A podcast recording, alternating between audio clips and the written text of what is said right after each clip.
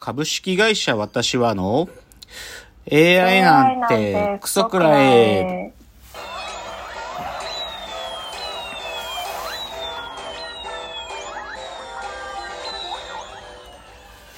群馬が生んだ怪談時株式会社私は社長の竹之内です。サブカル研修生4代目アシスタントの深谷です。えーこの番組は大喜利 AI を開発する株式会社私は社長の竹之内が AI のことなんかお構いなしに大好きなサブカルチャーについてサブカルリテラシーの低い社員に丁寧にレクチャー。言い換えれば無理やり話し相手になってもらう番組です。ということで今日は135回ですねと。9月30日に収録してますけど、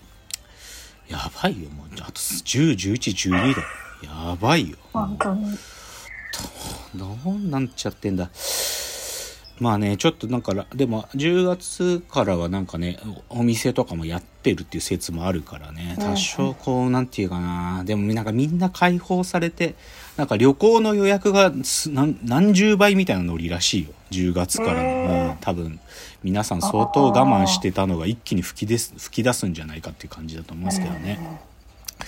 じゃあまあいつも通りオープニングは今週のラジオエンタメライフなんですけど、あの以前に一度ですね、多分ご紹介して、その、編み物堀之内さんという、あの、セーターを作ってらっしゃるアーティストという方いらっしゃって、で、その人に僕がオーダーしてきたという話をしたと思うんですよ。で、完成が1月って言われてたんだけど、なんかすごい早い仕上がりで、先週その、できましたって言われて、あのーちょっと受け取りにというかですね、あのー完成品を見に行ってきたんですよ。はい。でちょっとこのラジオなんで皆さんにお見せできないんですけどあの僕のインスタグラムあの大輔竹之内ってアルファベットで打つと出てくるんですけどそこにですね編み物堀之内さんの作品あの載せました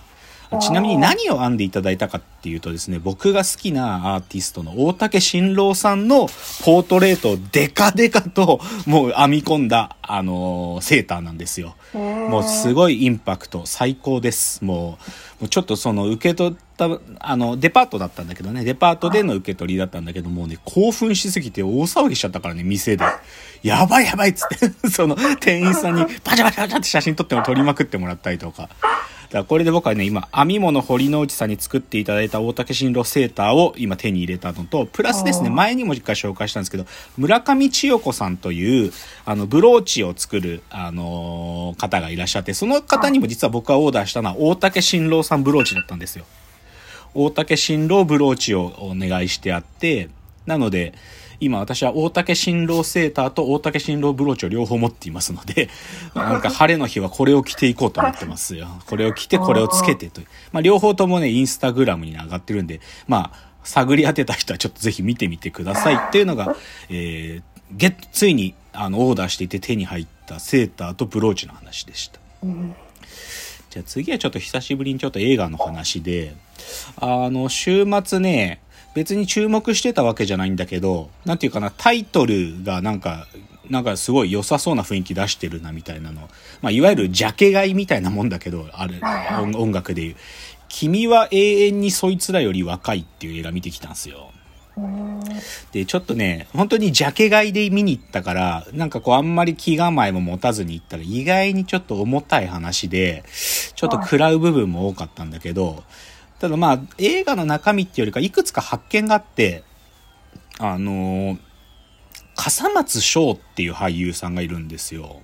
はい。あのね、最近だとね、全裸監督のシーズン2とかも出てたと思うんだけど、最近よく見るんですよ、この人。で、ど、ね、どういうか雰囲気の人かっていうとね、綾野剛が筋肉質になったみたいな顔してるんですよ。だからね、すげえ雰囲気があって、こうなんかちょっと後ろぐらいキャラクターとかやらせると抜群の若い俳優さんなんだけど、多分ね、彼ね、まあ多分もうすでに売れ始めてるんだと思うけど、はいまあ、激、すごい若いってわけじゃなくて、もう20代後半ぐらいなんだと思うんだけど、この人多分これからよく出、見るようになると思いますよ。笠松翔っていう。マジでね、筋肉質になった綾野剛っていう表現が超マッチしてると思うんで、見てみてもらうとわかりますよ。あとね、この、君は永遠にそいつらより若いの、二人が主役で女の子なんだけど、その片方の女の子で、いや、僕この子のこと詳しく知らなかったんだけど、なおさんっていう、なおっていう女優さんがいて、はい。知ってます？なおさん。はい。あ、知ってる。いや、僕あんま詳しく知らなかったんだけど、何この人めっちゃいい女優さんじゃんと思って、その映画の中でもすごいいい、いい役なんですよ。いい演技するんですよ。で、この人じゃあ他にどういうの出てんのかなと思って、あの、いろいろネットで調べてたら、あの、又吉さんが原作の恋愛映画っていうか、僕の好きな女の子っていうね、あのみ、そうだな。なんかまあ恋愛映画かなっていうのちょっと一個上がってて、それ見たんだけど、いや、このなおってこう、なんかもう、若き日の青い優みたい。ねうん、なんか、本当に若い頃の青い優見てるみたい。なんか、み聞いた話だとなんかあの、あなたの番ですっていう、なんかや、あの、怖い殺しの話の日テレでやってたドラマの結構重要な役やってた人みたいで、なんかそこら辺からなんか、まあブレイクしてるらしいんだけど、あでもなんか映画ちょこちょこ出てて、いやなんかすごい、本当に若い日の青い優見てるみたいでね、すっげえいいなと思ってちょっとマークしようと思ってますね。うんっていうのがちょっと女優さん系の話で、次がね、ちょっとどうでもいい話、どうでもよくはないんだけど、いや、最近僕ね、もともと好きだったお笑い芸人さんで、相席スタートっていう男女コンビがいるんですよ。あの女性、なんか、ほちょうどいい感じのブスっていう山崎圭さんと、ちょっとなんかシュッとした見栄えの山添っていう男の人の男女コンビで、まあ M1 にも決勝とか一回出てるぐらい実力コンビなんだけど、で、今までね、なんかその深く相席スタートについて考えたことなかったのよ。うんなんだけど、この山添っていうね、男、男の方が、はいこの人がすごい最近乗ってるの。乗ってへて、ーで、どういうキャラクターで乗ってるかっつうとね、サイコパス、サイコパス山添っつって、狂ってんだよ、狂ってんの。で、山添は、まあ、もう自分なんていうかな、すいいやつなんだよ。基本はすごいいいやつで、あ男女コンビで、あのー相方の山崎圭さんをすごい立ててるいいやつなんだけど、でもその自分の本性の部分でめちゃくちゃサイコパスで、かつ、ギャンブラーなのね。おギャンブラーなの。で、あのね、あの、東京アムアムワールドっていう、吉本の芸人がやってる変な、別に人気がある YouTube チャンネルじゃないんだけど、変な YouTube チャンネルがあるの。はいでその中で、このゲームに勝ったら1万円もらえるっていう変なゲームやってるのよ。で、そこに、その、その、あ東京アムアムワールドに出てる芸人と同期の山添が頻繁に出てくるんだけど、そこで山添がそのギャンブラーとしての本性を明らかにしてて、そのね、1万円もらえるゲームで戦うんだけど、もうね、すなんていうのかな、ライアーゲームとか、あの、カイジみたいな、なんかそういうギャンブル漫画があるんだけど、そのギャンブル漫画の主人公みたいなのよ、山添が。その、対戦相手を飲み込んでいくの。そのなんか自分の語りとか、もうね、挑発しまくるんだけど、でね、すげえなと思って、い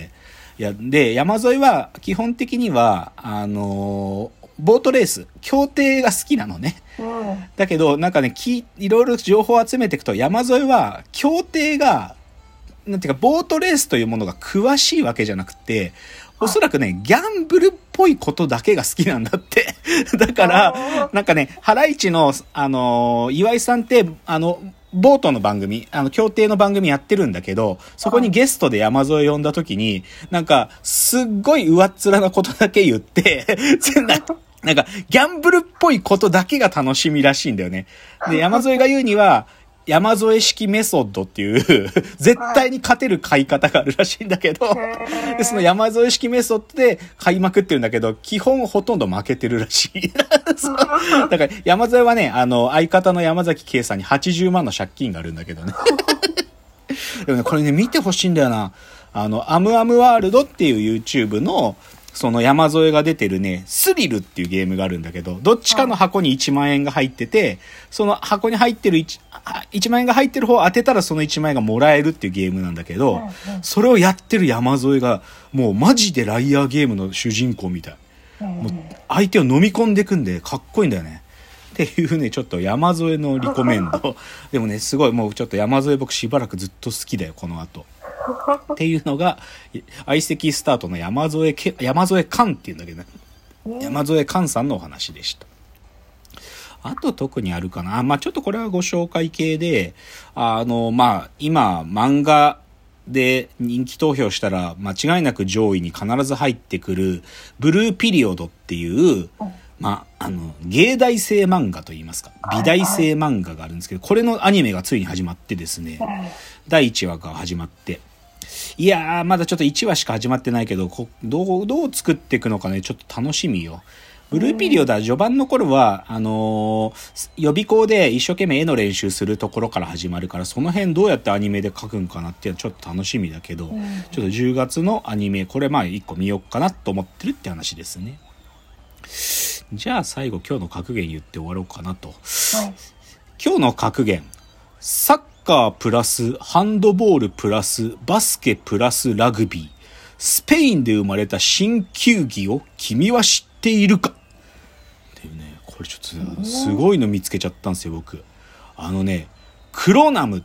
クロナムボールとかね、クロナムっていう変なスポーツがあって、はい。これマジでサッカーとハンドボールとバスケとラグビー融合したみたいなむちゃくちゃな競技なの。あもう手を使ってゴールに本投げてもいいし、はい。シュート、サッカーみたいにドリブルしてシュートしてもいいし、で、敵にタックルしてもいいし、みたいな。で、なんか、その、ゴールの高いところにビュッて入れると高い点数もらえるみたいな、マジでバスケ的な要素もあって、むちゃくちゃなのね、これ、マジで。これ一体何なのこの競技っていうぐらいむちゃくちゃで、これなんかたまたまね、動画でリコメンドされてきて見たんだけどね、あの、バカスポーツすぎてね、ちょっとぜひみ、皆さんね、見ていただきたいな、このバカ競技、クロナム、クロナムボールって言うんですけどね、ちょっとぜひググってみてください。バカ競技なんで、っていうどうでもいい話でした。じゃあ、コーナー入ってきます。